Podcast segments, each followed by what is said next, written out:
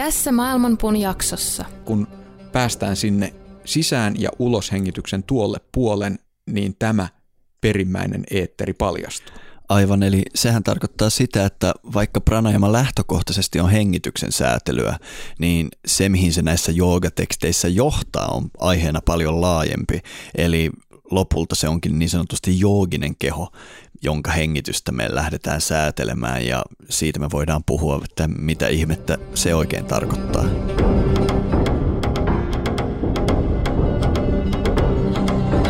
Maailmanpuun juuret ovat ylhäällä ja lehvästö alhaalla. Sen oksat levittäytyvät kaikkialle luonnonvoimien ravitessa niitä. Aistikohteet ovat sen versoja ja sen juuret levittäytyvät sitoen sielut niiden tekojen mukaisesti. Sen todellinen muoto ei ole näkyvissä tässä maailmassa, ei sen loppupää eikä alkupääkään.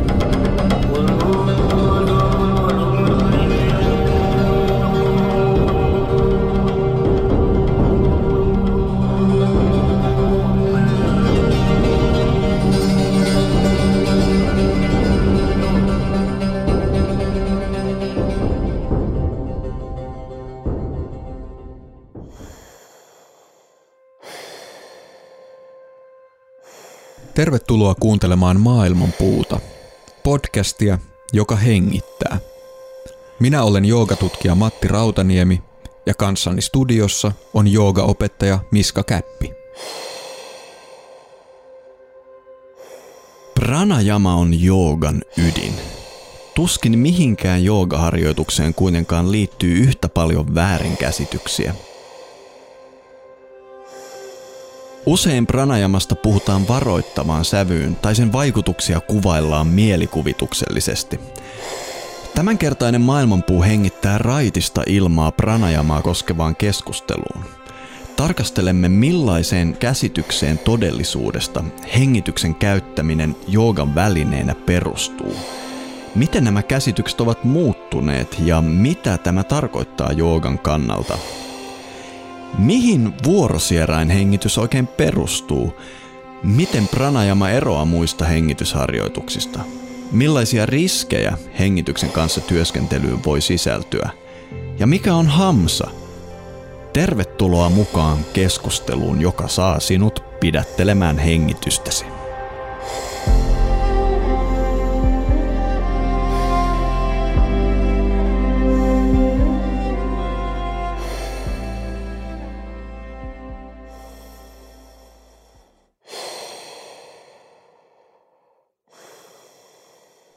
Suunnitelmat toteutuu odotetulla tavalla ja me ollaan taas hyvin pian edellisen kerran jälkeen täällä Maailmanpuun studiossa.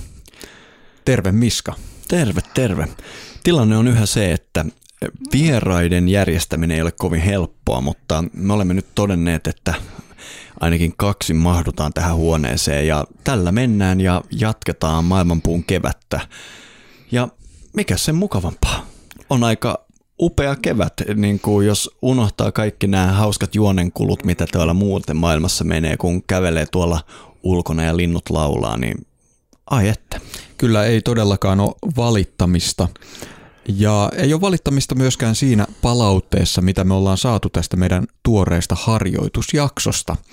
Joko ihmisillä on tosi paljon kuunneltavan tarvetta tai sitten se aihe on todella koskettanut meidän kuulijakuntaa, sillä tuntuu, että tämä ö, elämän säikeiden harjaaminen samansuuntaisiksi on herättänyt mielenkiintoa.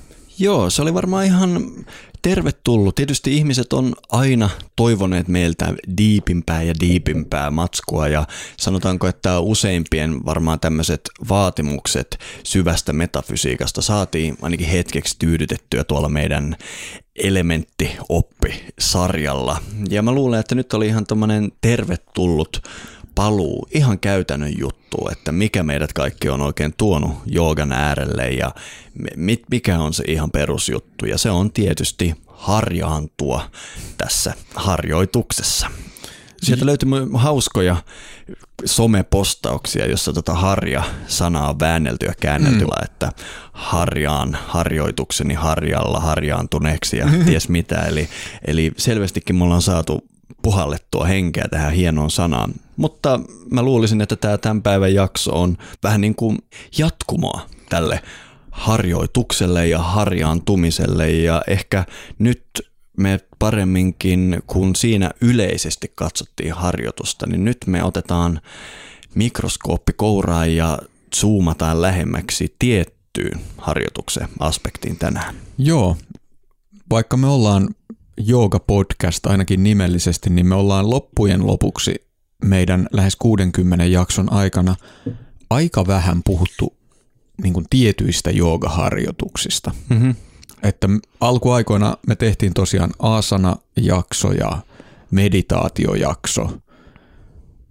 Ollaanko me muuten puhuttu niin kuin ihan harjoituksen näkökulmasta asioista kauheasti?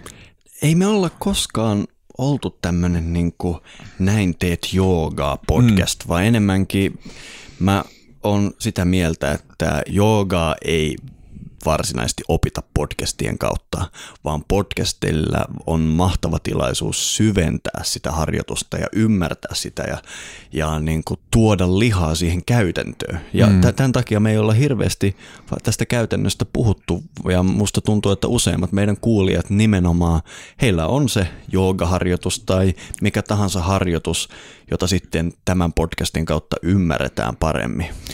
Toisaalta mä haluaisin just korostaa tähän liittyen sitä, mistä me vähän puhuttiin viime jakson juuri osiossa, että, että tota, mun mielestä ei ole hyödyllistä ajatella ö, tätä niin kuin tietoa tai teoriaa ja harjoitusta erillisinä asioina. Mm-hmm. Ja mä ehkä vähän, vähän niin kuin siksi puuttuisin tuohon, kun sä sanoit, että, että tota, normaalisti liikutaan metafysiikan syvyyksissä, mutta viimeksi tultiin käytännön tasolle. Ja mä, mä en niin kuin välttämättä näe niitä niinkään erillisinä. Eli mistä tahansa harjoituksesta se tavallaan on vaan se sen metafysiikan ulkoinen muoto. Ja mä luulen, että tämän, jakso, tämän kertainen jakso havainnollistaa tätä enemmän kuin mikään tähän mennessä. Joo, mun mielestä sun puuttuminen on täysin aiheellista. Ehkä olisikin viisaampaa sanoa, että se harjoituksen kouriin tuntuva osa yleensä otetaan siellä joogasalilla ja sitten mm. se, se harjoituksen mun mielestä olennaisempi osa on sitten se, mihin Maailmanpuu-podcast on mm, enemmänkin mm. keskittynyt. Eli juuri siihen sun viime jaksossa tekemään pointtiin, että kaiken harjoituksen takana on jonkunlainen filosofia ja teoria. Ja mehän ollaan puhuttu sitä, siitä tuommoiset sata tuntia tässä podcastissa, kyllä. että mikä se harjoituksen takana oleva filosofia ja teoria mm, on. Mm, mm. Ja se on siis se, mihin me ollaan erikoistuttu ja se on hirvittävä olennainen. Mutta nyt me ehkä otetaan tänä keväänä vähän enemmän myös tota, että mitä siitä filosofiasta ja teoriasta sitten voi syntyä tämmöisenä käytännön harjoituksen muodossa. Ja tänään me otetaankin se keskeisin osa joogaa, millaiseen harjoitukseen jooga-filosofian ymmärtäminen oikein johtaa? Niin, aiheena on siis pranajama. Ja tota, meidän ehkä kannattaisi lähteä liikkeelle niin, että vähän palautetaan mieleen, että mitä me on puhuttu praanasta aiemmin. Koska, koska tota, tämähän tavallaan määrittää se, mitä praana on ja miten me ymmärretään, mitä se on, se oikeastaan määrittää kaiken sen, mitä, mitä me voidaan tästä aiheesta sanoa. Täsmälleen. Me tehtiin jo monta vuotta sitten, oiskohan se 14 jakso Praanasta, ja mä taisinkin jossain jaksossa myöntääkin, että mä ihan hiljattain sen kuuntelin, ja koska mä aina hiukan kauhulla palaan niin kuin aiempaan työhöni, mm, koska mm. sitä ei tiedä, että kuinka paljon sitä on oikeasti muuttunut vuosien varrella, mutta se tosiaan oli ällistyttävä oivallus, että eihän me olla kehitytty yhtään, se oli ihan hito hyvä jakso ja mä tosi mielellä, mielelläni kuuntelin sen ja siinä jaksossa me tehtiin monta pointtia selväksi, muun muassa se, että Praanaa on tun, tulkittu materialististen linssien läpi 1900-luvun hyvin voimakkaasti. Esimerkiksi ihan ensimmäiset 1900-luvun joogatekstit yleensä vaan käänsi praanan hengitys. Ja hmm. sitten kun alkoi tulla lisää vähän hiukan harjaantuneempia tekstejä, niin sitten siellä yleensä alettiin puhumaan praana näkymättömistä praanahiukkasista hmm. ja me otettiin siinä kaikkia näitä orgoniteorioitakin Joo. esille, mitä kaikkea tuosta maailmasta löytyy. Niin, eli, eli käytännössä mitä mä näen sen on, että tämä praanan käsite on ö, yhdistynyt sellaisiin teorioihin, joita länsimaissa syntyi, kun, kun ö, materialistinen tiede ja luonnontiede lähti kehittymään ja sitten oli toisaalta oli niin kuin, ö, tämä niin kuin henkiset perinteet ja ajatus hengestä ja henkisyydestä, tällaista immateriaalisesta olemisesta. Ja tavallaan pyrittiin löytämään se, mikä niitä yhdistää. Mm-hmm. Se joku näkymätön, mutta joka vaikuttaa täällä mat, niin kuin ilmenneessä materiaalisessa todellisuudessa. Mm. Ja aika paljon sitten sillä eri nimityksiä kehitettiin, mutta varmaan se, mikä on vakiintunut tähän kielenkäyttöön, on tämä energia. Kyllä. Ja, tai elinvoima. Joo. Elinvoima on mun mielestä näistä kahdesta käyttökelpoisempi. Kyllä, energiassa on se huono puoli, että se voi tarkoittaa mitä vaan. Ja itse asiassa ihan valtavirran fysiikankin mukaan kaikki on energiaa. Eli mitä tahansa tämä maailmankaikkeus onkaan, niin jos fyysikolle sanoo, että tämä maailmankaikkeus on energia, niin kaikki on tyytyväisiä. Mm. Mutta sitten kun aletaan puhua siitä, että mitä ihmettä se on, niin energia me huomataan, että se ei itse tarkoita yhtään mitään. Niin, ja, ja sitten tällaiseen ehkä joogan ja siihen löyhästi liittyvien ö, ilmiöiden kenttään on ö, tullut jopa tällainen tapa puhua energioista, mm-hmm. ö, mikä ehkä mutkistaa sitä tilannetta entisestään, koska se on siis tällainen yksinkertainen tapa viitata asioihin, jotka voidaan kokea, mutta joita ei voida ehkä mitata tai määritellä tarkemmin. Kyllä. Itselläni oli ehkä vähän tämmöistä sanastoa aikoinaan, kun aloitin äh, nykyisen opettajani alaisuudessa joogaopinnot ja hän heitti tosi hauskasti, että minkä hemmetin takia sun täytyy puhua jostain energiasta, että jos sä et tykkää jostain tyypistä, niin älä sano mitään sellaista, että mä en mm. tykkää että ihmisen energiasta. Mm. Sano vaan rehellisesti, että sä et tykkää hänestä. Niin, toi on tosi hyvä. Joo, eli, eli ja tämä nostaa sen esiin, että pal, niin kun se, mistä puhutaan, kun puhutaan energioista, puhutaan tunnetiloista, ö, ilmapiiristä mm-hmm. ö, ja muista sellaisista kokemuksista, jotka on ihan todellisia, mutta joita on vaikea määritellä yksiselitteisesti. Joo. Ja sitten on tietysti tämä elinvoima, miten praana mm. on jossain vokabulaariossa päässyt tarkoittamaan ihan sitä, että mm. jos sulla Matti nyt olisi joku semmoinen niin kuin mahtavan värikäs paita, niin tietyssä piirissä voitaisiin sanoa, että onpas sun paidassa paljon praanaa. Että siitä tulee tämmöinen energisoitunut fiilis. Joo, tai sitten niin kuin mun oma käsitys aiemmin oli se, ja en vieläkään sitä niin täysin hylkää, mutta ehkä mun käsitys siitä, mitä mä itse tarkoitan, on muuttunut, on, että siis kun ihminen on, vo, vo, tuntee itsensä elinvoimaiseksi ja tunt, voi kokea sen, miten elämä väreilee joka solussa, niin tämän mä oon yhdistänyt siihen, mistä puhutaan, kun puhutaan praanasta. Kyllä. Ja tällainen elinvoimaisuuden eri tasojen ja tilojen kokeminen on myös ihan normaali osa ihmisen elämää, johon voi esimerkiksi joogan harjoituksilla hyvin suoraan ja voimakkaasti vaikuttaa. Kyllä, ehdottomasti. Se vaan ei ole hirveän lähellä sitä, mitä joku joogateksti tarkoittaa puhuessaan praanasta. Me taidettiin meidän praana-jaksossa määritellä praana sanalla henki. Kyllä. M- mä muistelen, että me itsekin oltiin vähän siinä niin kuin kysymysmerkkinä, että onko tämä henki tyydyttävä käännös. Mutta mitä enemmän me makusteltiin sitä, sitä ilmiselvämmäksi se kävi, että se on mainio käännös. Ja sitten kun mä muistelen, että siinä jaksossa me jopa muutamiin niin tämmöisiin joogisiin teksteihin korvattiin praana henkenä. Mm. Ja yhtäkkiä ilme kirkastui ja se heti tuntui jotenkin käsin kosketeltavalta se viesti. Ja tämä sana henki, sehän on tämmöinen monipuolinen sana, josta johdetaan hirvittävän moni termi, mm-hmm. joka on meille hyvin relevantti nykymaailmassakin. Eli esimerkiksi tämmöinen elävä olento, me saatamme kutsua sitä henkilöksi, mm-hmm. tai vaikkapa ihan jos joku menettää henkensä, mm. niin kaikki tietää, mistä on kyse. Eli se elämän perusosa, mikä jollain tavalla on syklinen, virtaava ja osa kaikkea elämää, niin meidän suomen kielessä se on aika hyvin säilyttänyt eheytensä. Kyllä. Ja niin kuin just tässä joogan yhteydessä saadaan puhua henkisyydestä, mm. hengityksestä, aivan takuulla puhutaan. Mm ja mitä vielä? Niin edelleen, siis hen, henki on läsnä kaikkialla oikeastaan, mikä liittyy joogaan ja mikä liittyy kaikkeen muuhunkin. No mutta jos me lähdetään nyt laajentamaan, koska jos me aiotaan tänään puhua hengityksestä ja hengitysharjoituksista ja hengestä, niin määritellään vielä hiukan tota praanaa. Eli me ei pidetä tyydyttävänä näitä subjektiivisia tunnetiloja, mitä löytyy praanasta. Myöskään nämä energia- tai näkymättömät hiukkasteoriat ei aivan tyydytä, mutta mun mielestä se, mitä me puhuttiin silloin eetterijaksossa, vie meitä hy- hyvin lähelle sitä joogista praana ymmärtämistä. Eli silloin me puhuttiin siitä, että tietysti joogafilosofiassa niin kuin kaikille tämän podcastin säännöllisille kuulijoille tulisi olla selvää, joogafilosofiassa maailmankaikkeus on ennen kaikkea tietoisuus tai mieli.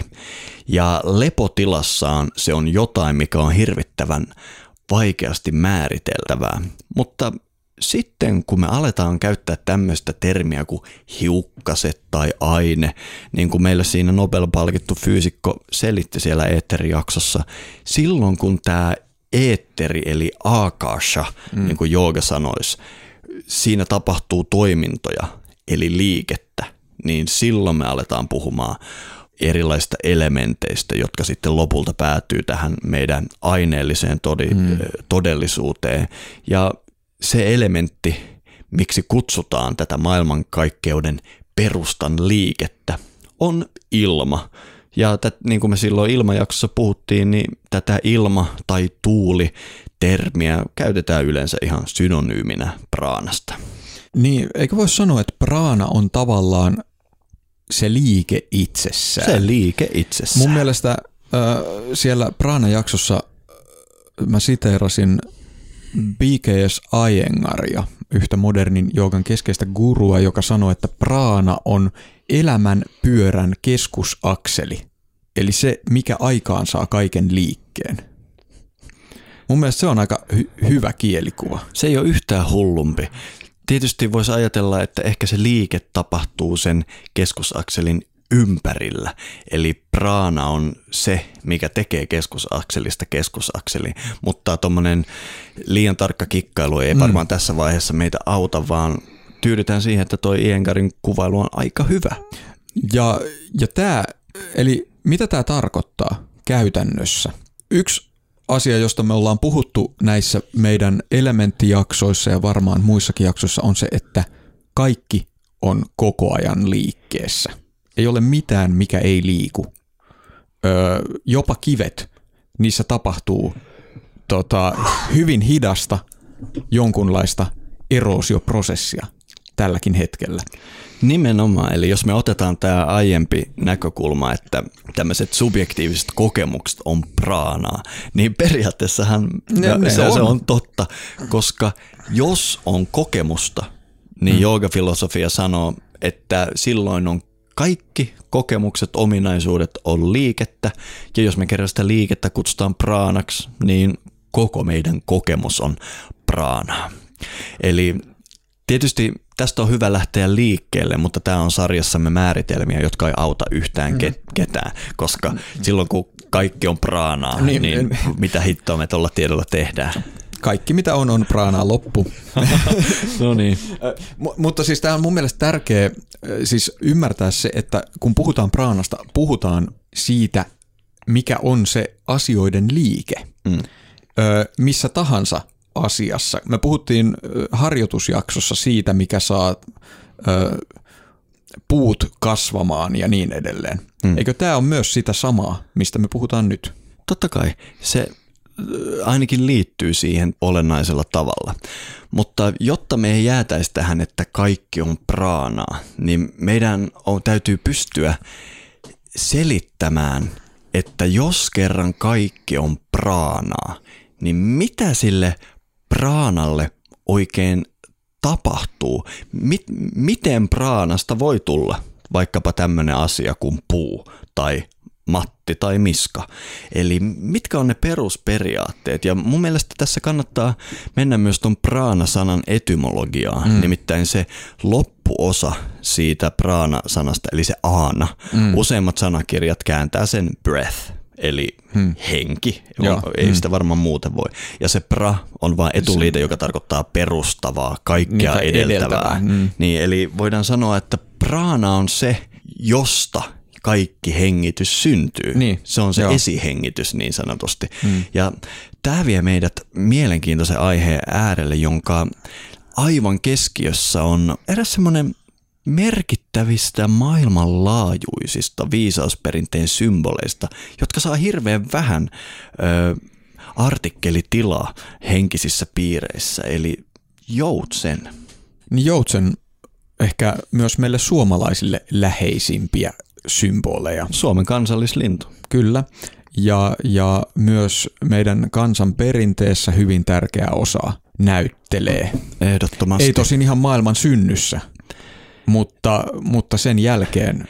Sekin on ja, keskusteltavissa ja, oleva asia. Okei, okay. haluatko heittää nopeasti jonkun jutun tähän liittyen? No, no ihan sellaisen jutun, että jos me ollaan ihan tarkkoja, niin mehän nyt puhutaan sanskritin termistä hamsa. Mm. Ja jos me mennään ka- kaivelemaan sanakirjoja, niin se ei yhtäkkiä olekaan aivan ykselitteistä, että hamsa viittaa juuri joutseneen. Mm. Ja hamsa ihan Intian nykykielissä ja Indonesian balin kielissä ynnä muuta, se voi tar- tarkoittaa melkein mitä tahansa vesilintua. Sillä on oikeastaan kaksi kriteeriä, mitä se hamsa tarkoittaa vesilintu, joka on muuttolintu. Joo. Eli, eli se, että vaikkapa jossain toisessa kulttuurissa se on hanhi tai mm. jossain toisessa se on telkkä, eli sotka. Mm. To, toisissa suomalaisen perinteen runoissa se on sitten haapana esimerkiksi. Eli kun me mennään ihan tähän ytimeen, niin jopa suomalaisen perinteen tämä kuuluisa sotka saattaa kuulua tähän ihan samaan koriin. Joo, toi on hyvä pointti, koska ensimmäinen käännös, mitä mä oon tälle Hamsa-termille, josta me siis nyt, jota me avataan nyt vähän tarkemmin, jota mä oon sille kuullut, on muuttolintu.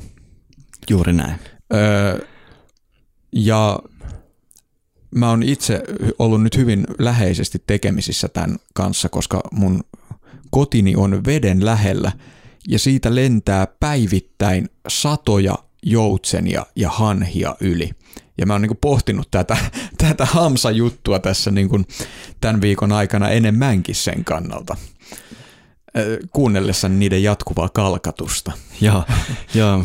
Me, meidän tonttimme on myös muuttolintujen reviirillä, eli kun ne siitä teidän talo yli lentää, niin ne hyvin pian päätyy tähän, tänne, eli osaan hyvin samaistua sun, sun tuohon tilanteeseen.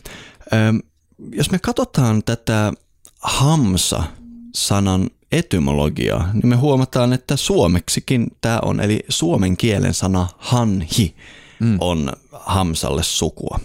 Ja näitä on ihan lukemattomia eurooppalaisia kieliä, jossa on useimmiten itse asiassa Euroopassa nämä hamsalle sukua olevat sanat on hanhen nimityksiä. Okay. Eli esimerkiksi hanhi on saksaksi gans, tai vaikkapa Espanjan ja Portugalin ganso. Viroksi hani ja suomeksi mm. hanhi.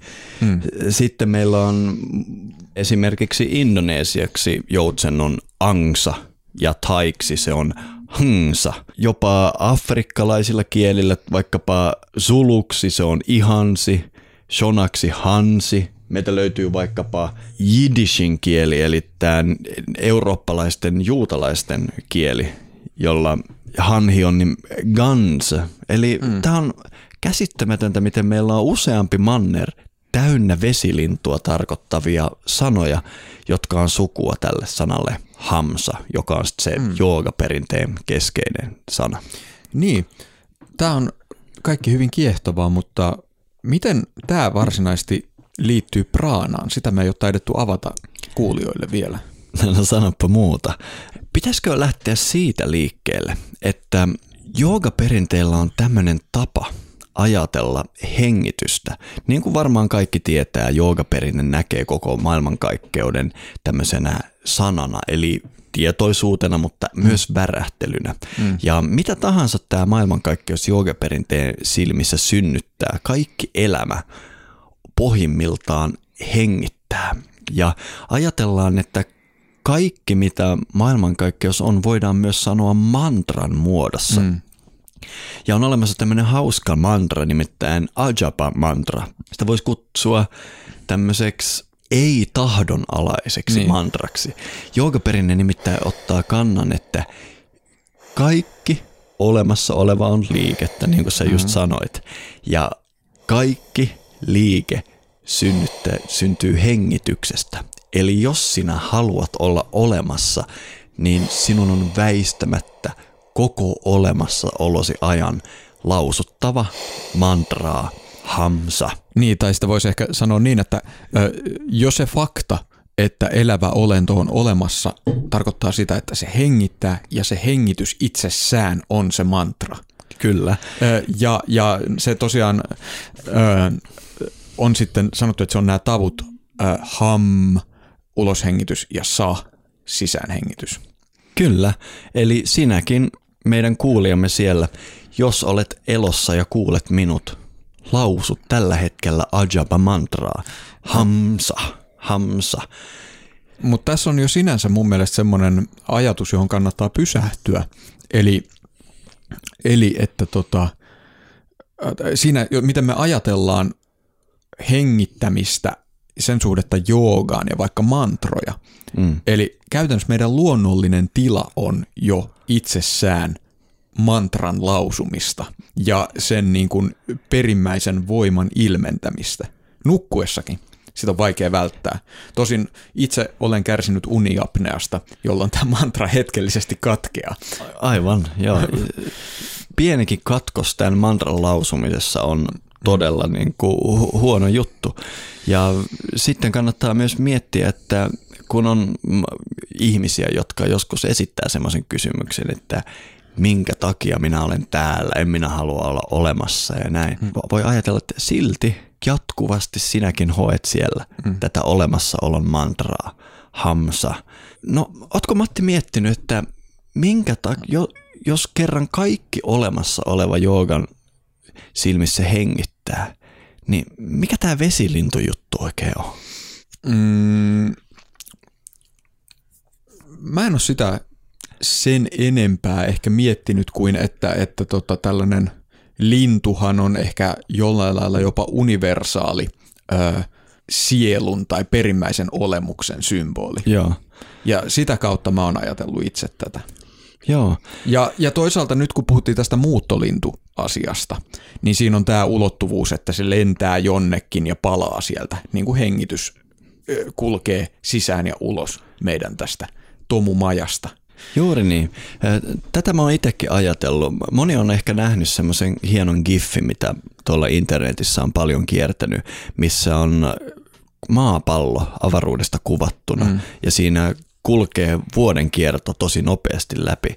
Ja se on kuvattu sillä lailla, että siitä maapallosta sattuu näkymään Euraasia ja Pohjois-Amerikka sillä lailla, että ne ikään kuin muistuttaa keuhkoja. Ah. Ja se on tosi hauska katsoa, kun vuoden kierto kestää semmoisen, mitä mä sanoisin, kymmenen sekuntia, miten se nä- näkyy, kun tulee talvi ja Pohjois-Amerikka ja Euraasia muuttuu valkoiseksi, ikään kuin keuhkot täyttyisi ilmalla ja sitten kesällä ne tyhjenee. Ja kun me katsotaan maapalloa maapallo näyttää hengittävän. Mm. Ja jos me ihan äh, pohditaan tätä muuttolintujuttua, niin sen hengityksen tahtiinhan nämä muuttolinnut koko ajan siirtyy. Eli ne tavallaan ilmentää tätä Joo. maan he- hengittämistä. Ja mm. tietysti myös se, mitä me puhuttiin, että vesi on tietoisuuden symboli. Eli tässä tietoisuudessa nousevaa hengitystä mukailevat linnut nehän on aivan täydellinen heng- hengityksen symboli. Kyllä, ja siis äh, tavallaanhan tämä vuoden kiertokulku, josta, jos, jos, jota tämä sun äh, mainitsema visualisointi äh, kuvaa, niin sehän on tämän syklisyyden, se on tavallaan ihmiselle paras portti ymmärtää syklistä maailmankuvaa ja syklisyyttä filosofiana. Nimenomaan. Ja, ja sitten nämä muuttolinnut on yksi hyvin konkreettinen tota, osa sitä jotka elää sen syklin mukaisesti. Mm-hmm. Ja tota, tota, tota, tämä on mun mielestä hieno esimerkki siinä, miten tämä luonto ilmentää monia näitä asioita, mistä vaikka joogan metafysiikka puhuu. Kyllä. Ja sitten kun me ajatellaan vaikka tätä vuoden kiertoa ja kalendaarijuhlia, niin yksi hauska tapa ajatella on se, että kalendaarijuhlat ikään kuin on merkkipaaluja tämän hitaan hengityksen mm. kohdalla. Eli itse asiassa jouluna me juhlitaan sitä, kun meidän keuhkot on tyhjänä. Mm. Ja sitten nyt pääsiäisen aikaa me ollaan parhaimmillaan täyttämässä keuhkoja Kyllä. hengittämässä sisään. Ja juhannuksena me ollaan keuhkot täynnä ja me aletaan sitten juhlistamaan sitä, että sisähengitys kääntyy uloshengitykseksi ja loppuvuoden kalendäärijuhlat on tämmöisiä uloshengityksen juhlia. Tämä on mun mielestä hirveän rakentava tapa ajatella tätä. Toi on hirvittävän hyvä pointti ja tota, menemä, me puhuttiin tuossa alussa, että tämä ei ole podcasti siitä, miten joogaa harjoitetaan, mutta mun mielestä jos ihminen keskittyy tai siis rentoutuu tarkastelemaan omaa hengitystään – ja sen aiheuttamia tuntemuksia. Ja miten nämä eri hengityksen vaiheet, miltä ne tuntuu. Ja jollain lailla kytkee sen siihen, miltä eri vuodenajat tuntuu. Niin voin sanoa, että ö, se, ei ole turha, se aika ei ole heitetty hukkaan. Mm-hmm. Sanoppa muuta. tota, mutta ö, tähän, sä mainitsit tuon sanskritin kieliopin liittyen tähän Hamsa-mantraan. Mm. Koska sehän on tällainen eräänlainen luuppi, joka toimii myös toisinpäin. Siihen sä varmaan viittasit. No, no täsmälleen, ja jos sen väärin muistan, niin ihan ensimmäinen yhteys, miten joogakirjallisuudessa tämä Hamsa-mantra ilmenee, niin se taitaa olla ensimmäisessä esiintymisessä juuri toisinpäin. Eli mm. Hamsan voi sanoa, kun sen sanoo toisinpäin, niin siitä tulee soham. Mm, se soham, eli se minä olen. Kyllä, eli se soham oikeastaan tarko- tulee sanoista sah, mm. aham, eli mm. sa- sanskritissa on tämmöinen sandisääntö, Joo. jolloin se muuttuu nime, nimenomaan muotoon soham. Joo, ja, ja tämä mun tietääkseni vanhin maininta on siis Isha Upanishadissa. Ja säkeistö 16 siinä kuuluu näin. Oi Pusan, ainoa näkijä, oi hallitsija, oi aurinko, olentojen herra, levitä säteesi ja kokoa valosi, jotta voin nähdä ihanimman muotosi. Se, joka on tuo olento, se minä olen. Niin kaunista, aivan uskomattoman huikea sää, minkä luit. Tämä Pusanhan on yksi tämmöinen, voisiko sanoa aurinkosymboliikkaa liitettävä jumaluus. Ja tässä tavallaan maailmankaikkeudelle sanottiin, että se, mikä luo ilmentymisen, minä haluan nähdä sen ja mm. kunnioittaa sitä. Ja sitten siellä on sanaleikki, joka ei valitettavasti toimi näin suomeksi, mutta siinä hän lausuu nämä, että se, minkä muodon se mm. ilmenevä aurinko ottaa, mm. on so ja ham, eli sisään ja ulos hengitys. Ja samalla kun hän sanoo sen, hän sanoo, se minä olen. Kyllä. Tosiaan ne kaksi viimeistä sanaa tuossa mm. on so ham. Kyllä. Eli jo täällä tällaisessa kohdassa, jossa suoraan ei puhuta praanasta tai hengitysharjoituksista tai mistään sen kaltaisesta, siellä on tämä idea, mihin nämä joogan ö, opetukset pohjautuu, voisi sanoa.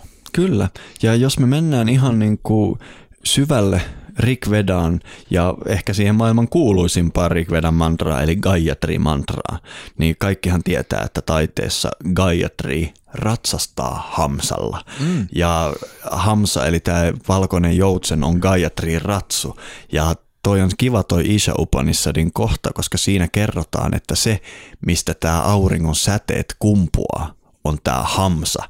Ja jos me ihan ollaan, kannattaa kuunnella meidän vanha klassikko eli aurinkojakso, jossa me Gayatri mantraa käsitellään. Eli kun se sitten ilmenee siitä hengityksestä, se muuttuu Gayatrin mittaan, jota symboloi tämä Gayatri jumalatar ja siitä tulee tämä 12 kierto, joka sitten on sen hengityksen ilmentymä. Ja 12 mm, kierto, joka siis liittyy aina auringon, eli tämän, mistä tässä säkeessä puhutaan, ilmenemisen perimmäisen voiman eri vaiheisiin. Kyllä.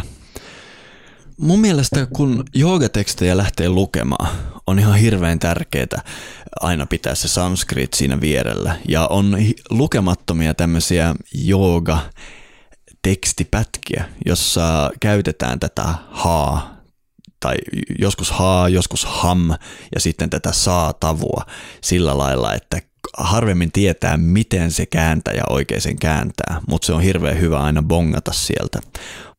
Tästähän me päästään hyvin tähän meidän pranajama-aiheeseen. Eli maailmankaikkeus on muuttolintu. Eli tämä muuttolintu on se syklinen liike, mitä maailmankaikkeus tuottaa.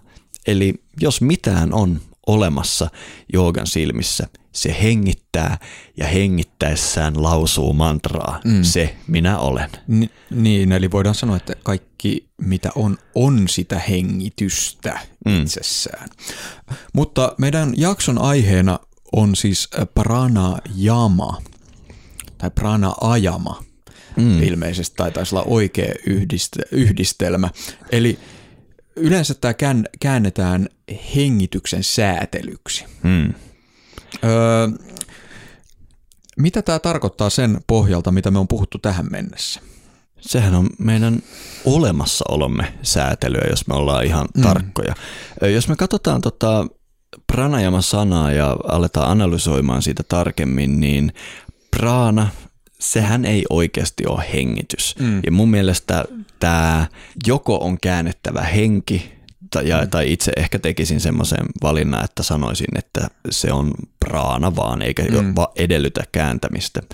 Sitten aika pitkään 1900-luvun teksteissä puhuttiin hengityksen kontrollista mm. tai hengityksen harjoituksesta ja silloin on käytetty selvästi semmoista lukutapaa, että se olisi prana jama, koska mm. jamalla voi olla tämä kontrollimerkitys. Mm. Mutta kyllä kun me katsotaan näitä muinaisia tekstejä ja kommentaaria, niin tämä a-jaama on mm. yleisempi. Ja ajaamassa silläkin on tämmöinen säätelymerkitys, mutta mun mielestä se voi olla hyödyllisempää käyttää sitä, mikä on yleensä tulee sanakirjoissa ensimmäisenä, eli venyttää tai Joo. laajentaa. Joo, mä, mitä mä katsoin sanskritin sanakirjasta, niin, niin käännökset ajaamalle oli venyttää, hillitä ja pidättää. Mm. Ja tokihan tämä, kun sä sanoit, että, että tämä puhe hengityksen säätelystä tai hengitysharjoituksista on harhaanjohtavaa pranajaman tota, yhteydessä, se on myös hieman tota, hassusti sanottu, koska kuitenkin kun me työskennellään pranajaman kanssa, niin mitä me tehdään?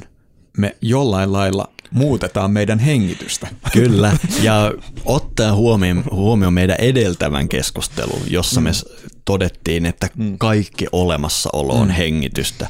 Ja jos me oikeasti aletaan ymmärtää joogisesti hengitys, koska meidän kulttuurissa hengitys on se fysiologinen ilmiö, missä ilmaa menee sisään mm. ja ulos. Ja tämän säätelystä tässä ei ole välttämättä kyse. Mutta sitten kun me aletaan ymmärtää hengitys niin kuin me äsken puhuttiin ja miten joogatekstit se ymmärtää, niin sitten se voi aivan hyvin olla hengityksen säätelyä mun mielestä. Mutta tämä on, tämä on hyvin vaikea ymmärtää, koska kun me jo joogan harjoittajina kohdataan pranajama, niin me nimenomaan lähdetään meidän omasta hengityksestä Kyllä. liikkeelle. Ja mun mielestä ehkä me voitaisiin tässä vaiheessa katsoa, että ö, mitä vaikka Patanjalin joogasuutra sanoo Joo, tosi hyvä pranajamasta. idea. Siellä toisen luvun säkeistöissä 49-53 puhutaan pranajamasta. Ja kuten kaikista muistakin aiheista, Jogasutra puhuu pranajamasta tosi vähän. Hmm. Näitä on kaikkiaan neljä, ja anteeksi viisi säkeistöä. Tai säettä itse asiassa tämän tekstin tapauksessa. Ja mä luen nämä lyhyesti tähän, lähdetään sitten availemaan tarkemmin. Eli nämä seuraa suoraan ö, asanoiden käsittelyä, ja Joo. asanoista on todettu, että kun siinä saavutetaan, tai asanassa saavutetaan täydellisyys, silloin vastakohtaisuudet eivät häiritse, Monsbrun suomennus. Sen jälkeen todetaan, siinä tilassa sisään- ja uloshengityksen liikkeen estäminen on hengityshallintaa. Ulkoisesta, sisäisestä ja pysähtyneestä toiminnasta tehdään pitkää ja hienoa säännöstelemällä paikkaa, aikaa ja lukumäärää. Neljäs menee ulkoisen ja sisäisen kohteen tuolle puolen. Siitä valon peite katoaa. Ja ajatus saavuttaa sopivuuden keskittymiselle. Tämä Joogasutran runollinen kieli aina, aina yhtä kaunista ja soljuvaa. Kyllä. Mutta mut, mut tässä on mun mielestä paljon ö, mielenkiintoista liittyen siihen, mitä tähän mennessä on puhuttu. Joo, me voitaisiin lähteä siitä liikkeelle, että se teksti tekee tuossa hyvin selväksi, että vasta kun asanaharjoitus on hyvällä mallilla, mä itse kääntäisin sen sanamuodon, että vasta kun asanaharjoitus on, saan, olet saanut asanaharjoituksella yhteyden äärettömään, mm. Sitä, sen jälkeen nämä on vasta relevantteja. Eli Patanjalista, jos me jotain voidaan kaivaa, niin asanalla selvästikin rakennetaan pohja pranajamalle. Joo, eli tästä pranajamasta on viisi säättä ja asanasta on Kaksi. kaksi. Ja ne on, ne on, että täydellisyys saavutetaan lopettamalla ponnistelu ja uppoutumalla äärettömään. Mm. Ja että se on miellyttävä ja vakaa. Mm. Ja sitten todetaan, että silloin vastakohtaisuudet eivät häiritse. Mm. Ja siinä tilassa tämä, mistä, mitä äsken luin. Kyllä. Toi 49 sää on aika haastava ja sitä mä oon paljon itse pohtinut, mutta me voidaan tehdä siitä huomioita esimerkiksi se, että onko tässä oikeasti kyse hengityksestä vaan vaan praanasta, niin me voidaan olla varmoja, että Patanjali nimenomaan puhuu hengityksestä, koska siinä mm. termi on svaasa, Kyllä. tai itse asiassa on svaasa prasvaasa, eli Joo. sisään- ja uloshengitys. Mm.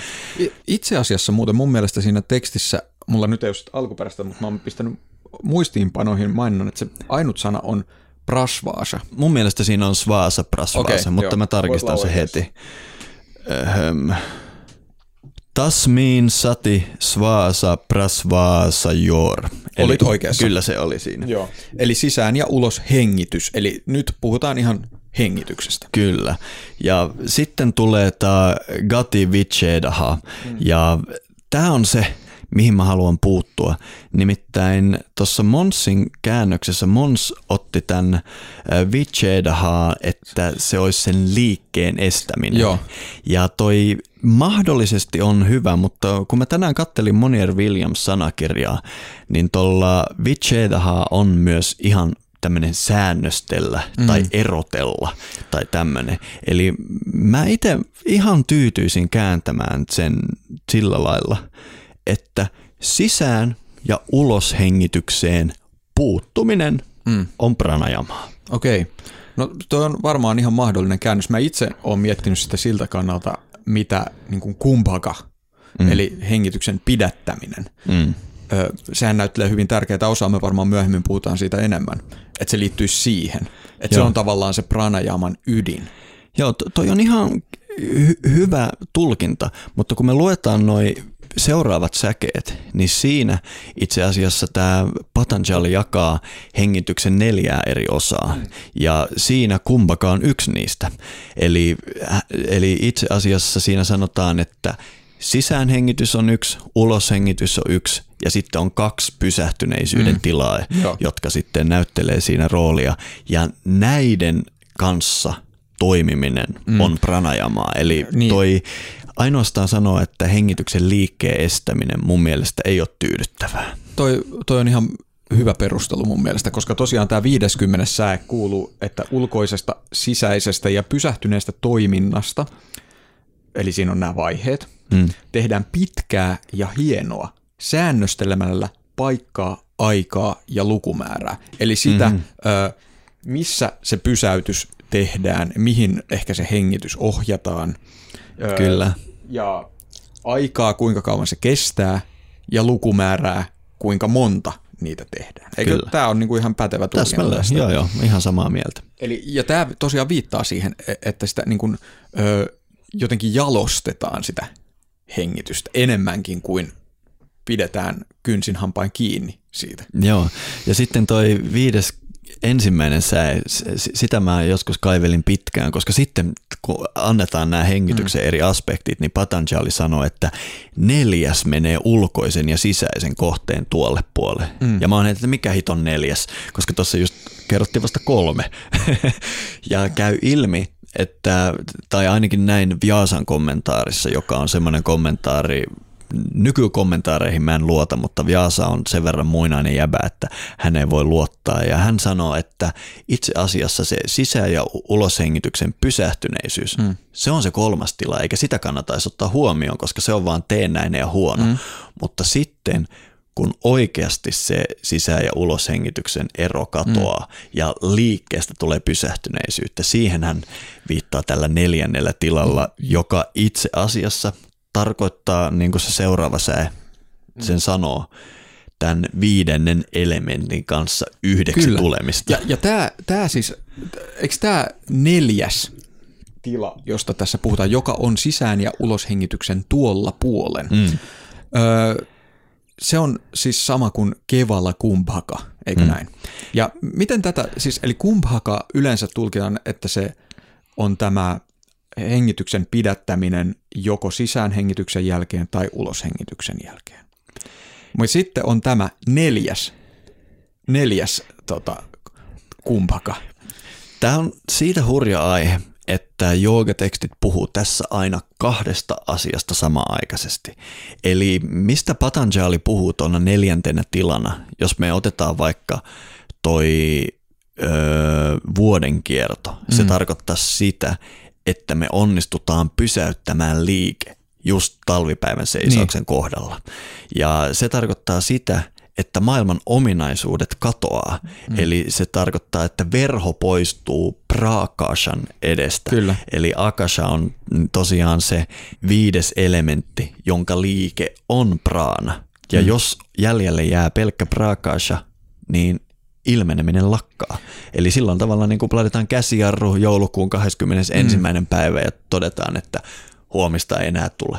Kyllä, ja no, ja tämä liittyy siis, jos katsotaan, miten niin kuin joogatutkimuksessa on lähestytty näitä varhaisia joogatekstejä, joissa puhutaan tällaista menetelmistä, mm. niin siellä todetaan, että se, on, se tarkoitus on näissä pranajama-harjoituksissa venyttää sitä hengitystä ja pystyä pidentämään sitä uloshengityksen jälkeisen pidättämisen tilaa, kunnes sitten se ihanne on se, että enää ei hengitetä, mikä tarkoittaa ilmenneen todellisuuden katoamista sekä metaforisesti että konkreettisesti Kyllä. monessa tapauksessa. Kyllä. Eli että siinä tämä niin kuin askeettinen maailmasta poispäin kääntyminen viedään ihan loogiseen johtopäätökseensä.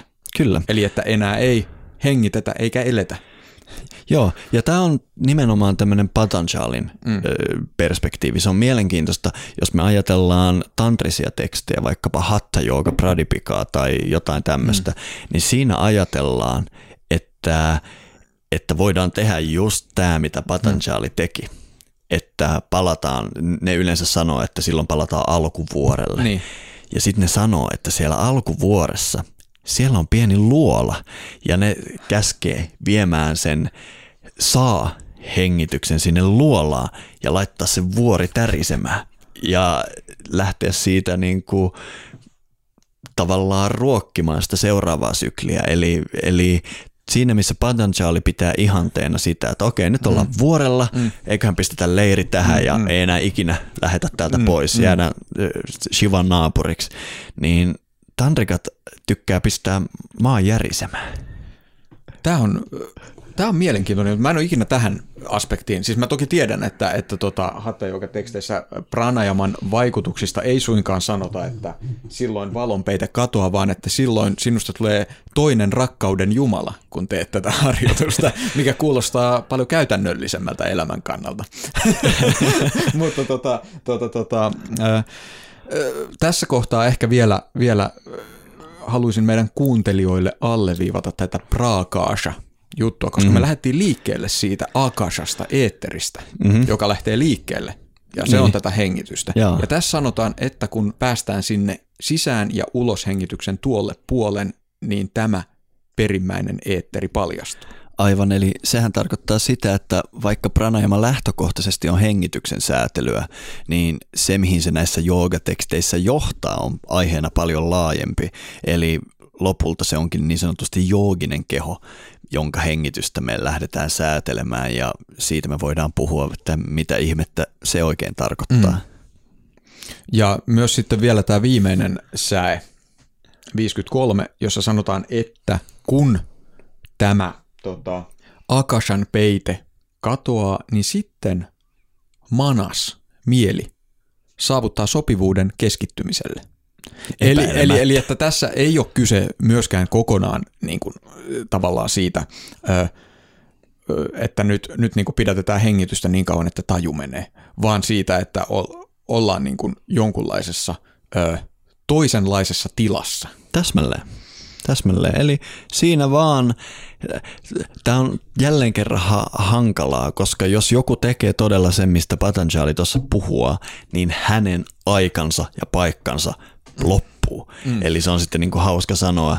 Mm-hmm. Joku, joka ulkoisesti katselee sitä joogia, voi todeta, että tyyppi on vielä hengissä, mutta se, mitä se henkilö itsessään siinä tilassa kokee, hän voi yhtä hyvin olla siinä miljardi vuotta. Se tila ei sisällä aikaa. Mutta sä mainitsit äsken ton luolan, johon, johon se tota, joogin pitää se sisäänhengitys piilottaa. Voitko kertoa tästä vähän lisää? No se on oikeastaan se ihan sama paikka, mistä Patanjali tuossa edellä puhuu, eli se paikka, missä se Prakashan verho katosi siinä Joogasutrassa. Tantriset koulukunnat puhuu siitä vähän eri tapaan, eli tämä eetteri, se akasha, se kosminen mieli, sitä kuvataan vuorena. Ja sitten sillä vuorella usein ihan niin kuin tavallisessa kielessä sitä kutsutaan luolaksi, mutta sillä on myös semmoisia nimityksiä kuten esimerkiksi guhja, eli salainen paikka, tai kanta, eli kurkku koska se on se tavallaan se paikka. Joku sanakirja sanookin, että se on ikään kuin äänen lähde. Ja näissä tantrisissa teksteissä se on se paikka, missä se ham asuu. Eli kun uloshengitys päättyy, se ham kiteytyy siinä paikassa. Ja se on se paikka, minne sitten tämmöisessä tantrisessa harjoituksessa voidaan viedä se sisähengitys, eli saa. Ja yksi mielenkiintoisimpia esimerkkejä tästä löytyy Hatha Yoga Pradipika tekstin tästä pranayama-osuudesta ja kohdassa, missä Hatta Yoga Pradipika käsittelee aihetta nimeltä Ujjayi. Tämä Ujjayihan on tunnettu nykymaailmassa. Onko se tuttu sulle, Matti? Totta kai mä, mähän on itse Astanga salilla monta vuotta pyörinyt ja olen kurkkuani kohisuttanut ihan riittämiin. Miten sä kuvailisit, tota, miten se on sulle esitelty Astangan parissa? No siis, tää, mä tiedän, että ihan jo tuollain käytännön tasolla ihmisillä on vähän erilaisia näkemyksiä siitä, miten, mistä on kyse, mutta siis pohjimmiltaan kyse on syvä, nenän kautta ö, hengittämisestä rintakehään niin, että se tuottaa kohisevan äänen. Mm-hmm. Ja tässä on kaksi eri koulukuntaa, mun ymmärtääkseni. Joku tota, syvemmälle astangaan mennyt voi olla eri mieltä, mutta tuntuu, että on toiset, jotka tekee sen kohinan ikään kuin jännittämällä lihaksia, Mm-hmm. tuottaa tarkoituksella sen äänen. Mun oma kokemus on se, että se ääni syntyy, kun hengitys on rentoa ja syvää ja rauhallista, niin se syntyy kuin itsestään. Aivan. Eli mulle se tarkoittaa tällaista nenän kautta tapahtuvaa syvää, tavallaan voimakasta, mutta ei puristettua hengitystä. Tosi hyvä tiivistys noista eri näkemyksistä. Mulle tämä Ujjayi tuotti paljon päävaivaa, koska mua hämmensi se, että mun intialaiset opettajat puhu, että se Hatta Yoga Pradipikan toisen kappaleen 51. säe, siinä se saa-ääni, mistä puhutaan, niin liittyisi nimenomaan meidän nadisysteemi, eli Pingalan ja Iidan värähtelyyn. Ja sitten kuitenkin koko Astanga-koulukunta oli ymmärtänyt sen kurkussa päästettävänä äänenä. Ja kaikki tämä kävi vihdoin järkeen, kun mä sain käsiini ton Pashim Singin käännöksen Hatta Joka Pradipikasta, joka oli juuri se hallitseva käännös silloin, kun Krishnamacharya ja Patabi Joyce kehitti Astanga Joogan harjoitusta. Ja siinä käännöksessä tässä sanotaan, että suljettuasi kurkun pään ilma tulisi vetää sisään siihen tapaan, että kurkkua koskittaessaan matkalla rintakehään se päästää ääntä. Ja tämä todellakin selitti sen, mistä Patabi Joyce oli saanut se ajatuksen, että Ujjayi-hengityksessä tulisi päästää tätä niin sanottua merellistä ääntä. Okei. Mielenkiintoista. Mä voisin lukea tähän vertailun vuoksi tämän Brian Dana Akersin käännöksen, Joo, jota mä itse käytän palaa. enimmäkseen. Tämä kuuluu niin, että ö, sulje suu. Vedä hitaasti ilmaa sisään molempien nadien kautta niin, että se väreilee kurkusta sydämeen. Ja sen jälkeen, että muodosta kumpaka, kuten edellä on ohjeistettu, ja ö, hengitä praana ulos Iidan kautta. Kyllä.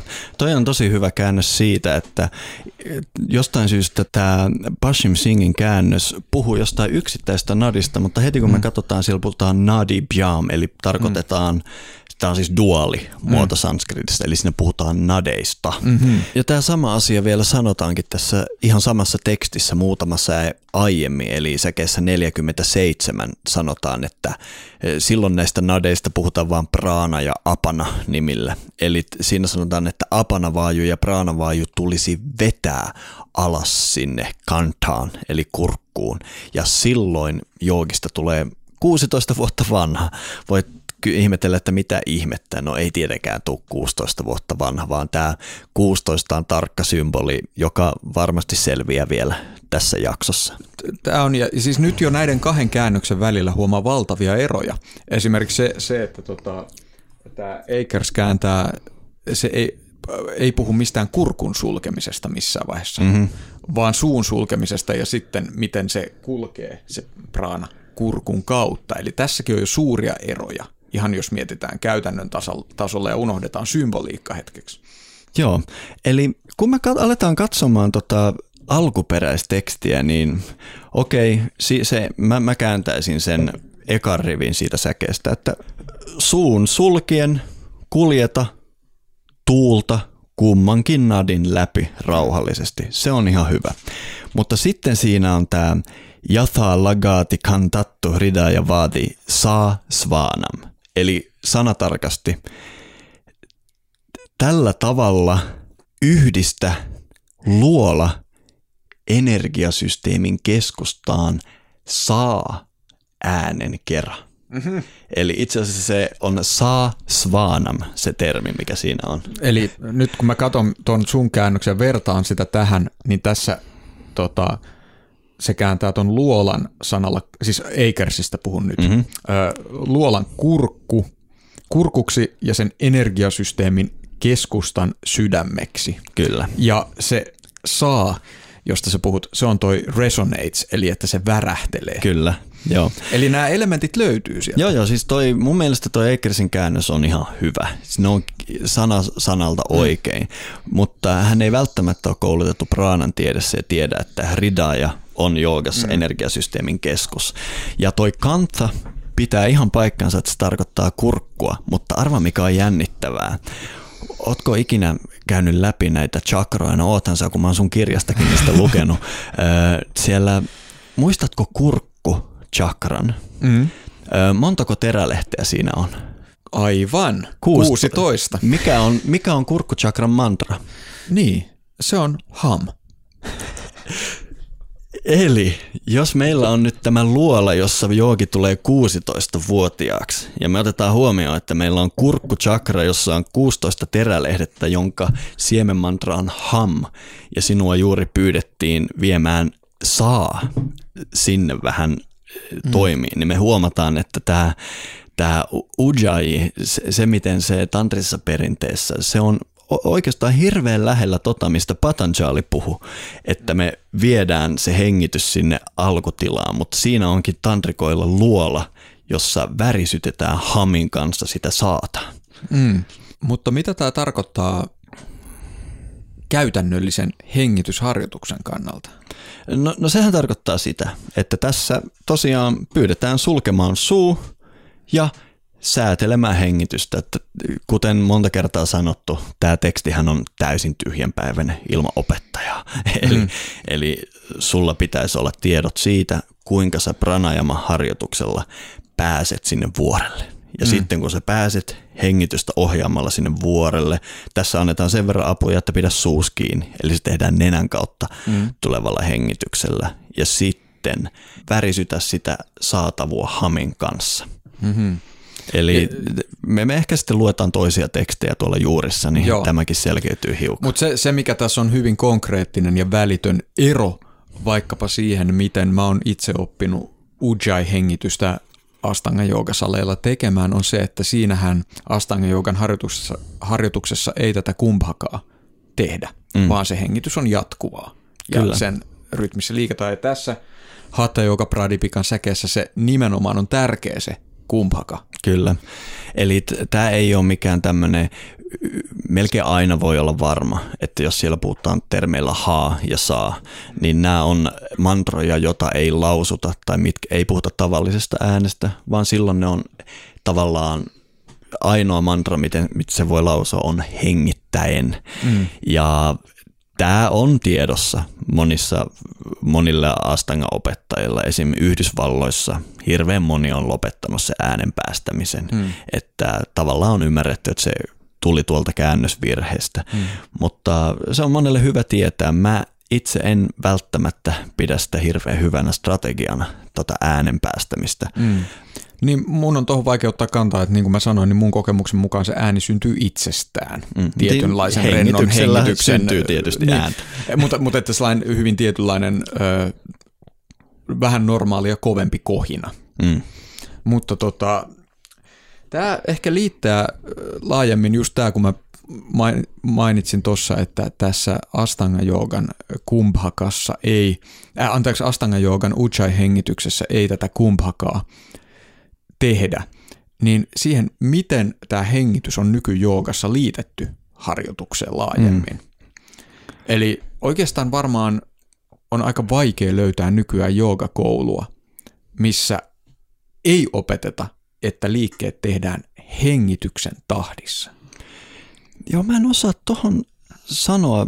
Mä, mä, en mä oon nimittäin löytänyt elämäni aikana useitakin joogakoulukuntia, jossa ei tehdä asanoita hengityksen tahdissa, mutta kyllä munkin kokemuksen mukaan ehdottomasti suurimmassa osassa näin tehdään. Monille tulee ehkä yllätyksenä, että traditionaalista joogateksteistä tämmöistä ajatusta ei oikeastaan löydä. mihin sä joogatutkijana määrittelisit, että mistä tämä idea hengityksen tahtiin tehtävästä joogaharjoituksesta tulee? Mun ymmärrys on se, että jäljet johtaa Mumbaihin 1910-luvulle tai 20-luvulle, Aha. jossa Sri Yogendra ö, teki paljon asioita, jotka modernia joogaa on muokannut. Mutta siis äh, Elliot Goldberg, joka on kirjoittanut tämän loistavan Path of Modern Yoga, mm. äh, useammankin tiiliskiven kokoisen kirjan, niin tota, hän esittää, että Jogendra olisi ollut ensimmäinen, joka tällaista alkoi opettaa. Joo. Mä, tää, mulla ei ole mitään erityistä syytä kiistää Goldbergin väitettä, mutta aina tietysti kun, kun katsotaan tällaisia asioita, joita tuodaan harjoitukseen, niin on mahdollista, että siellä on kaikenlaista meneillään ollut joogaskenellä ja laajemmalla mm-hmm. fyysisen kulttuurin skenellä, mistä hän on tämän mahdollisesti omaksunut. Öö, niin yksi, mikä ei synny tyhjössä. Yksi, yksi mahdollinen lähde, ei missään nimessä välttämättä juuri se, mistä Jogendra on tämän poiminut, on esimerkiksi tämä J.P. Müllerin voimistelumenetelmä. Mm-hmm. Erittäin suosittu 1800- ja 1900-lukujen taitteessa, jota käytännössä teki kaikki, Ka- kaikki, jotka oli kiinnostuneita ruumiin kulttuurista näihin aikoihin teki, ja siinä on tällaisia hengityksen ja liikkeen yhdistämisjuttuja. Aivan, kyllä, kyllä. Eli tämän idean alkuperä voisi olla jopa itse asiassa Euroopassa eikä Intiassa. Tämä on mahdollista. Öö, ainakin tiedetään, että silloin oli öö, sen ajan voimistelu menetelmissä tällaisia tapoja yhdistää liikettä ja mm-hmm. hengitystä. Ja, ja Jokenran jälkeen siitä on tullut osa myös sitten laajempaa jooga-harjoitusta. Joo, tämä on todella yllättävää mulle, että siitä on tullut niin standardi. Jopa taitaa olla niin pitkälle, että esimerkiksi Suomen joogaliitto määrittelee joogan yksinkertaisesti liikkeeksi hengityksen tahtiin. Voi olla. Mä en muista, että onko tämä heillä tämä määritelmä, mutta mä oon kyllä kuullut ton. Joo. No, no Saman jo... määritelmän.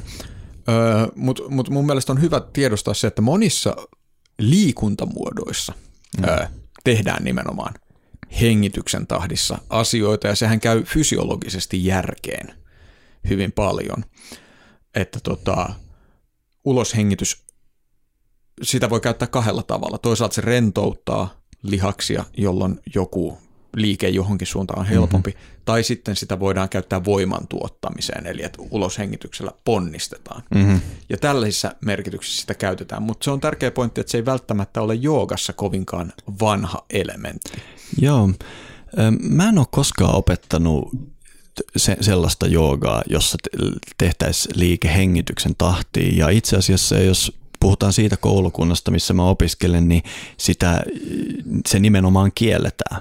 Me tietysti ohjataan hengitystä ja esimerkiksi toi oli hyvä pointti sulta, että miten esimerkiksi uloshengitys muuttaa todella meidän fysiologiaa ja esimerkiksi mä ohjaan aina on tiettyjä poikkeuksia, mutta useimpiin asanoihin aina menon uloshengityksellä, koska se pelkästään tiedetään, mitä se tekee hermoston kautta nivelille ja muuta. Mutta mitä tulee tuohon harjoituksen tekemiseen hengityksen kautta, itse siinä asana-harjoituksen aikana me tehdään merkittäviä muutoksia meidän hermostolle ja itse asiassa ne asanat hiljalleen alkaa saattamaan meidän elimistöä tiettyyn tilaan. Ja jos sä todella osaat tehdä asanharjoitusta ja onnistut siinä, niin itse asiassa elimistö tekee suuren osan niitä muutoksia, nimenomaan hengitystä muuttaen. Mm. Ja tästä me varmaan tänään tullaan puhumaankin, miten meidän elimistö tekee jatkuvasti juttuja hengityksellä. Ja tästä perspektiivistä se on hurjaa, että jos harjoittaja itse uppiniskaisesti koko ajan ohjaa hengitystä, niin se poistaa harjoituksesta kokonaan yhden merkittävimmistä tasapainottavista elementeistä. Eli miten mä ohjaan joogaa, niin asanaharjoituksen kautta elimistö alkaa yhtäkkiä hakemaan tasapainoa. Mm. Ja se tekee sen ei pelkästään, mutta iso osa siitä on hengitystä muuttamalla. Mm. Ja jos itse joogan harjoittaja ei vapauta hengitystä ja anna niiden muutosten tapahtua, mm. jooga ei toimi siinä muodossa, missä mä sitä ymmärrän ja opiskelen. Niin, eli, eli sun ajatus on se, että, että kun, kun tämä tietynlainen rentoutuminen ja tasapainottuminen tapahtuu, niin myös hengitys asettuu mm. siihen. Niin, tai voi sanoa, että itse asiassa elimistö tekee sen isolta mm. osalta hengityksen kautta. Niin, niin, tässä on tavallaan kaksi suuntaa lähestyä mm. sitä. Kyllä. Et to, toisaalta rentoutuminen tekee hengityksestä tietynlaista ja toisaalta sitä rentoutumista voidaan edesauttaa hengityksellä. Kyllä, ja tämähän on tämä joogien kaksisuuntainen, että esimerkiksi silloin kun on pranajamasta kyse, me ikään kuin teennäisesti muutetaan hengitys, jotta se muu fysiologia siirtyy siihen tilaan. Mm. Mutta asanaharjoituksessa meillä on aivan erilainen näkemys. Eli asanaharjoituksessa nimenomaan annetaan elimistön päästää irti ja hakeutua siihen tiettyyn tilaan, mistä me sitten esimerkiksi tehtäisiin ne pranajama-harjoitukset ja muut. Mm-hmm. Eli, eli tämä on mulle aivan kummallinen tapa ajatella, että asanan yhteydessä ohjataan hengitystä. Ja tietysti mä en ole vielä koskaan onnistunut löytämään joogatekstiä, joka näin kehottaisi tekemään. Ei, tällaista ei tiettävästi ole. Mutta tämä ehkä havainnollistaa sitä puolta, me tullaan hienosti koko ajan lähemmäs konkreettista hengitystä. sitä, että millä lailla hengitys, se, sehän ei ole ok, me ollaan nyt lähetty liikkeelle siitä, että koko kosmos, koko todellisuus on hengitystä ja että meidän jokaisen hengitys on tämän hengityksen ilmentymä. Mutta hengitys on myös jotain, joka vaikuttaa ihan meidän fysiologiaan, se vaikuttaa meidän hermostoon. Ja tämä tekee hengityksestä sellaisen monipuolisen välineen, voidaan sanoa, mm. millä voidaan saada a- aikaan monenlaisia vaikutuksia. Joo, musta tuntuu, että otetaan toi Patanjali lähestymistapa tai monien sitten keskiaikaisten joogatekstien lähestymistapa, niin se ajatus tuntuu olevan se, että asana on olemassa sitä varten, jotta sun elimistö olisi valmis näihin mm. voimakkaampiin muutoksiin, mitä mm. tehdään pranajamalla. Ja tavallaan esimerkiksi meidän koulukunnassa me melkein aina tehdään asanaharjoitus ennen pranajamaa, koska elimistön pitää olla pelkästään tietyssä lähtötilassa, mm. jotta pranajama ylipäätään on järkevää ja mahdollista siinä muodossa, miten mä sen ymmärrän. Ja sitten se todellinen työkalu, millä meillä on suora pääsy hermostoon, ja tämä onkin mielenkiintoista, nimittäin pitkään meillä on ollut tämmöinen länsimaalaisen lääketieteen pyhä sana, että osa meidän hermostosta on autonominen. Autonominen tarkoittaa itsenäistä, eli sitä, että meillä ei ole kykyä vaikuttaa sen mm, toimintaan. Mm. Ja esimerkiksi tämä hollantilainen hurja jäämies Wim Hof on nyt ihan, mo, mo, hän on siitä hirveän hyödyllinen tyyppi, että häntä on testattu ja aivan päivänselvästi huomattu, että hänellä on kyky hengityksen kautta muuttaa autonomista hermostoa. Ja jos me oikeasti ymmärretään, kuinka iso rooli autonomisella hermostolla, mä, mä itse melkein voisin sanoa, että meidän autonominen hermosto on koko meidän elämä, persona ja kaikki.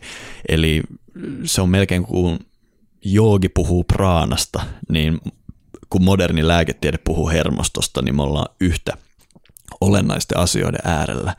Ja nykytiede on jo sitä mieltä, että hengitys aivan oikeasti tekee jopa tästä hermoston autonomisesta osasta, mitä meidän muka ei ennen pitänyt pystyä säätelemään. Mm. Täysin meidän säädeltävissä oleva asia ja tässä me tullaan pranajamaan. Mutta tietysti me tullaan myös siihen, että sinne kun sössit jotain, niin se on erityisen kauheaa. Eli sen takia mä luulen, että nämä joogatekstit pitää niin tärkeänä sitä, että me ollaan asanalla tavallaan luotu ne raamit, että me pystytään siihen. Tähän liittyy mun mielestä hirveän mielenkiintoinen, mielenkiintoinen joogan historiaan liittyvä juttu. Nimittäin kun katsotaan sata vuotta taaksepäin, niin se asia, mitä joogit esitteli ja miten joogit todisti sen, että jooga toimii, ei suinkaan ollut mikään tällainen heidän muskelikas kehonsa, vaikka sitäkin tapahtui,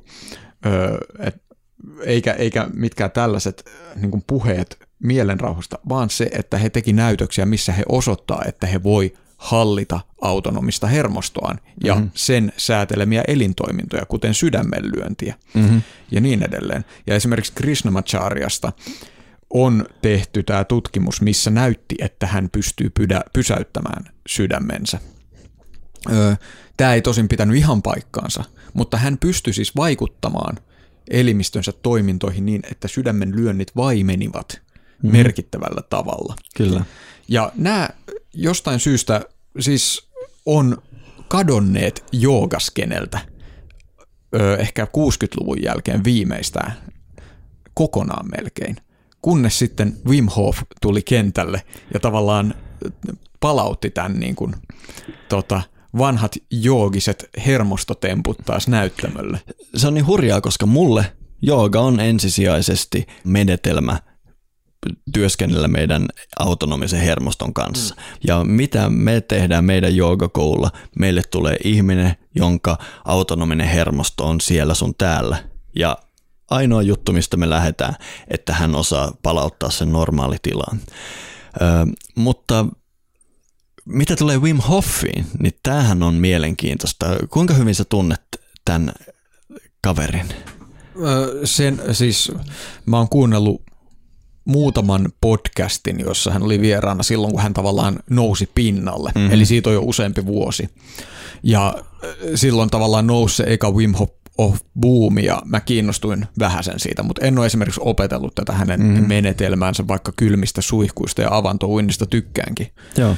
Niin tota, en, ole, en ole systemaattisesti harjoitellut tätä hänen juttua. Joo, mäkään en ole systemaattisesti harjoitellut, mutta mulla on ollut melkein pakko tutustua hänen toimintaansa, koska mulla on esimerkiksi ollut paljon asiakkaita, jotka on ottanut tähän hänen verkkokurssinsa ja sitä kautta sitten he on konsultoinut mua, että mitäs mieltä oot ja niin edelleen ja on ollut pakko pystyä sanomaan jotain. Mutta periaatteessa Wim Hofin mun mielestä voi tiivistää sillä lailla, että kyseessä oli sanotaanko äärimmäisen traumatisoitunut henkilö. Mm. Ei mennä hänen perhehistoriaansa, mutta se on melko kamala. Ja ja joka oli niin sanotusti tuuliajolla. Ja sitten hän keksi mennä uimaan kylmään veteen. Ja kylmä vesi ja tietynlaiset hengitysharjoitukset sitten sai hänet ö, oivaltamaan uusia juttuja. Ja mm. voidaan sanoa, että se Wim Hof-metodi kiteytyy kylmäaltistukseen mm. ja tämmöiseen tietynlaiseen tapaan hengittää. Niin mitä mä katoin pintapuolisesti tuossa jakson valmistautuessa sitä, että miten se Wim Hof-metodi toimii, niin se vaikuttaa mulle siltä, mitä keho tavallaan tekee luonnostaan, kun se laitetaan kylmään veteen. Eli kun sä upottaudut kaulaan myöten avantoon, ensimmäinen mitä alat tekee on haukkoa henkeä mm. nopeasti. Kyllä. Ja, ja mun, mun oma suosikkijuttu avantouinnissa on se, että siinä ollaan niin kauan, että se loppuu tämä hengen haukkominen mm-hmm. ja hengitys rauhoittuu ja tulee mm-hmm. pitkäksi jälleen. Ja mun käsitys on se, että Wim Hof-metodissa tämä tavallaan tehdään hyvin intensiivisesti ja nopeasti tämä prosessi. Onko siinä jotain muuta vielä? No on siinä ehkä sellaista, että hän opettaa t- tätä hengitystekniikkaa, joka monta kertaa tehdään ennen tätä kylmäaltistusta. Eli se käytännössä menet sinne veteen aivan toisenlaisessa tilassa kuin normaalisti. Eli mm. ei sulla tuu sitä haukkomista, mm. vaan mm. sä oot tavallaan täysin immuuni niille veden mm. vaikutuksille. Mm. Ja, ja jos meillä on niin kuin nämä kaksi asiaa, kylmä altistus ja tämmöiset voimakkaat sisähengitykset, mm. niin voidaan sanoa, että kumpikin tekee, jos me ajatellaan hermostollisesti tai praanan kautta, niin ne on täysin identtinen harjoitus. Ja mm. jos, jos me ajatellaan tätä meidän autonomista hermostoa, mistä me ollaan nyt paljon puhuttu, niin ihan saman kuin joogit jakaa meidän energiasysteemin aktiiviseen ja passiiviseen, niin tämä meidän autonominen hermosto jakautuu myös aktiiviseen ja passiiviseen. Ja tätä aktiivista osaa kutsutaan sympaattiseksi ja passiivista parasympaattiseksi. Mä itse opetan tämmöistä muistisääntöä, että se hermoston osa, mikä ei ole sympaattinen, sitä kutsutaan sympaattiseksi. Eli mm-hmm. joka ei ole tämmöinen lempeä ja mm, muuta. Eli se mm-hmm. aktiiv, aktiivinen ja aggressiivinen osa hermostoa on jostain syystä sympaattinen mm-hmm. nimeltään. Mm-hmm. Ja parasympaattinen on se vastakohta. Ja mitä me tiedetään, mikä voimakkaimmin aktivoi tätä sympaattista hermostoa? Kylmäaltistus mm. ja sisähengitys. Eli tämä Wim Hof on löytänyt kaksi erittäin toimiva metodia tämän sympaattisen hermoston käynnistämiseksi. Ja silloin kun meidän sympaattinen hermosto käynnistyy, niin mitä me tiedetään, se muistuttaa hirveästi stressireaktiota. Eli keho vapauttaa adrenaliineja, mm, mm. noradrenaliineja, pupillit kasvaa, sydämen lyöntitiheys nousee ja tilavuus jopa nousee. Eli hän osaa saattaa elimistön tämmöiseen huikeaan stressitilaan, missä esimerkiksi kylmä altistus tai muu ei, ei kosketa meitä. Ja sitten hän pystyy tekemään aivan uskomattomia niin, suorituksia. Eli, eli siinä laitetaan hermosto niin sanotusti vähän kierroksille. Kyllä. Ja tähän mun mielestä Wim Hofille koko joogamaailma on paljon velkaa siitä, että hän on todella saanut nyt 2000-luvun ihmiset ottamaan hengityksen voiman vakavasti. Mm. Mutta mistä mulla hänelle kritiikkiä on se, että jos mä ajattelen näin itseäni joogaopettajana ja niitä satoja tai tuhansia ihmisiä, jotka on tullut meidän joogakoululle, oikeastaan se, mikä määrittelee nykyihmisen terveysongelmia, on yliaktiivinen mm. sympaattinen hermosto. Mm. Ja aktivoimalla sympaattista hermostoa me voidaan todella tehdä tämmöisiä huikeita juttuja, niin kuin juosta kalsareissa, maratonit Kittilässä tai mm, jotain mm, tämmöistä, mm, mitä Wim Hof tekee. Mutta siinä on jotain hiukan huolestuttavaa. Nimittäin mä oon huomannut, että mikä tämän sympaattisen hermostoaktivoinnissa on myös hyödyllistä, tai lainausmerkeissä hyödyllistä, niin se tavallaan vie meitä kauemmas itsestämme. Eli mm. se, se liittyy siihen, miten niin moni ihminen käsittelee traumaa vaikkapa työnarkomanialla mm. tai urheiluhulluudella. Tai, mm. tai, eli, eli se tavallaan vie meitä kauemmas itsestämme. Ja se parasympaattinen, joka taas sitten liittyy uloshengitykseen, irtipäästämiseen, mm. rauhoittamiseen.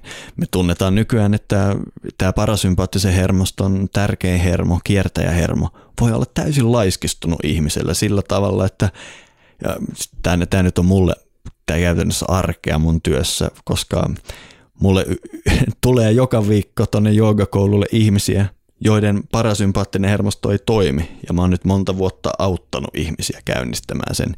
Ja tämä on mun mielestä nykyihmisen se suurin ongelma. Ja tämä äh, Wim Hof-metodi, se tavallaan on täysin unohtanut tasapainon. Mm. Ja se onkin aika mielenkiintoinen tämä yksi tutkimus, missä he laitto, mä nyt en muista mitä polysakkaroideja ne on, kuitenkin tämmöistä ainetta, mistä bakteerien ulkokuori yleensä koostuu. Hmm.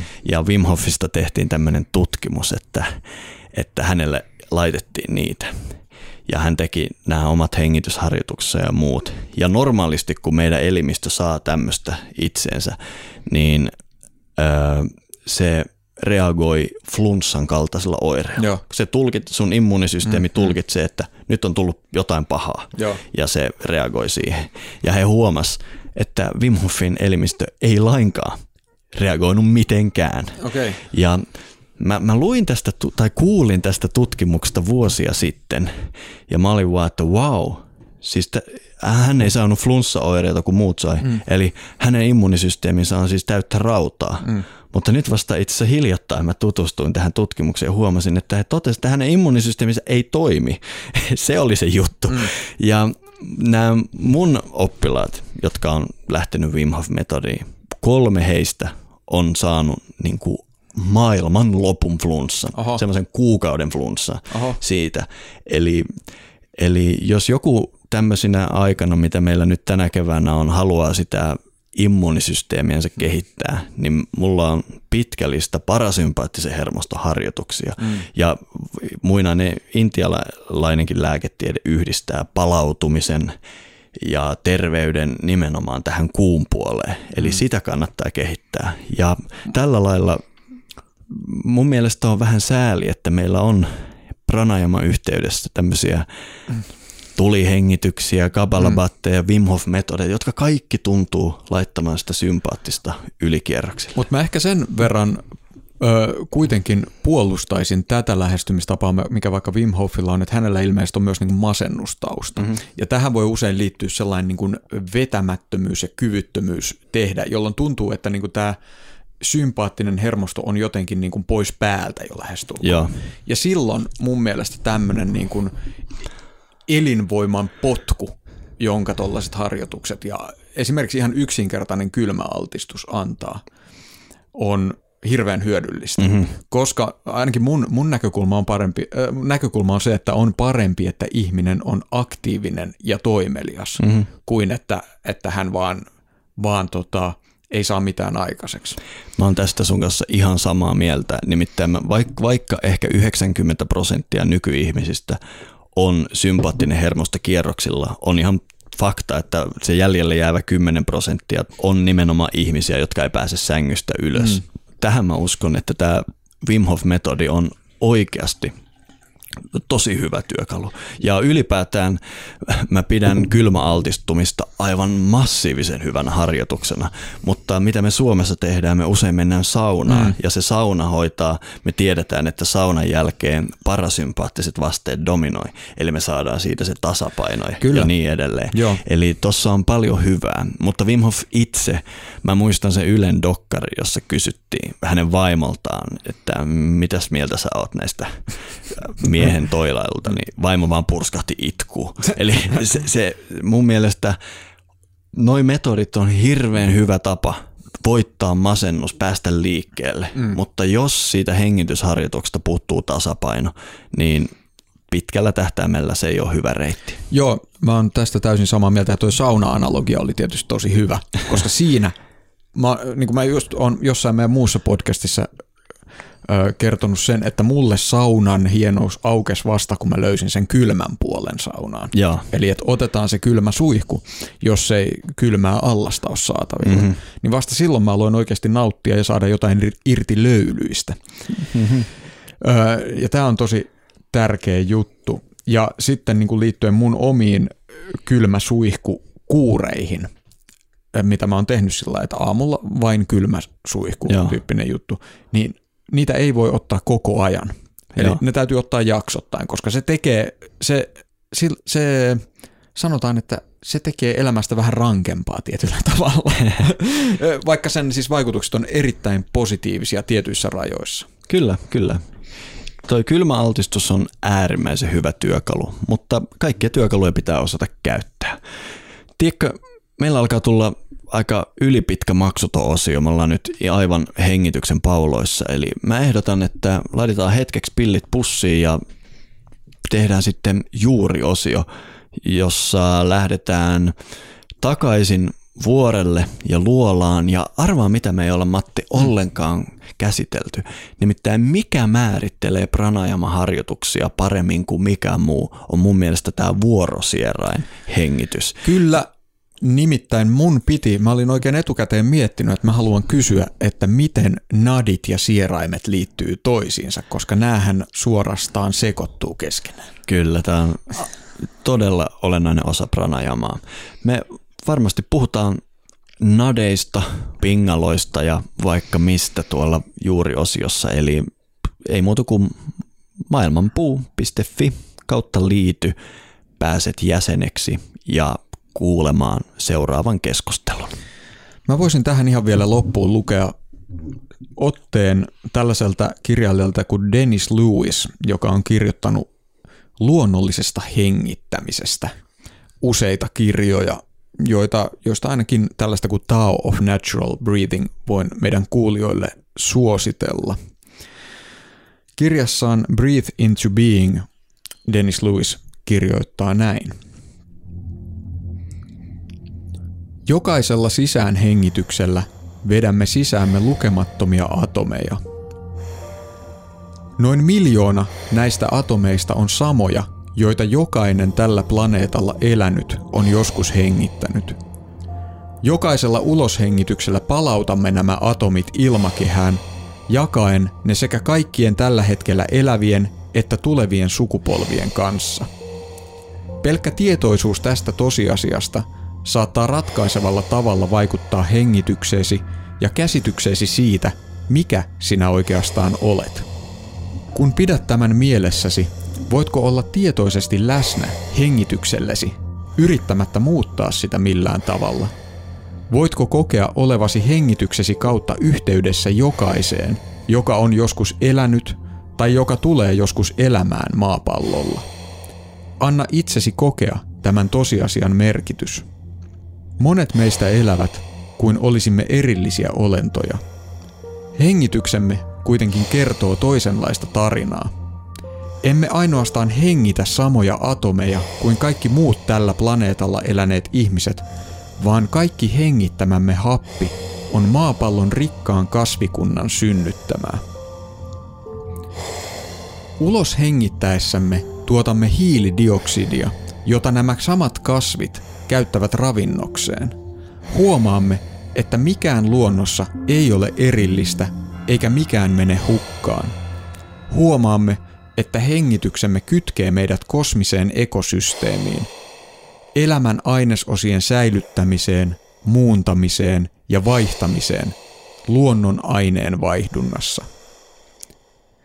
Kun annat tarkkaavaisuutesi kääntyä sisäänpäin, kohti sisään ja ulos hengityksiäsi, voitko huomata tämän energian vaihdon tapahtuvan juuri tällä hetkellä? Voitko tuntea olevasi osa jotain niin suurta, ettei mielesi kykene sitä käsittämään?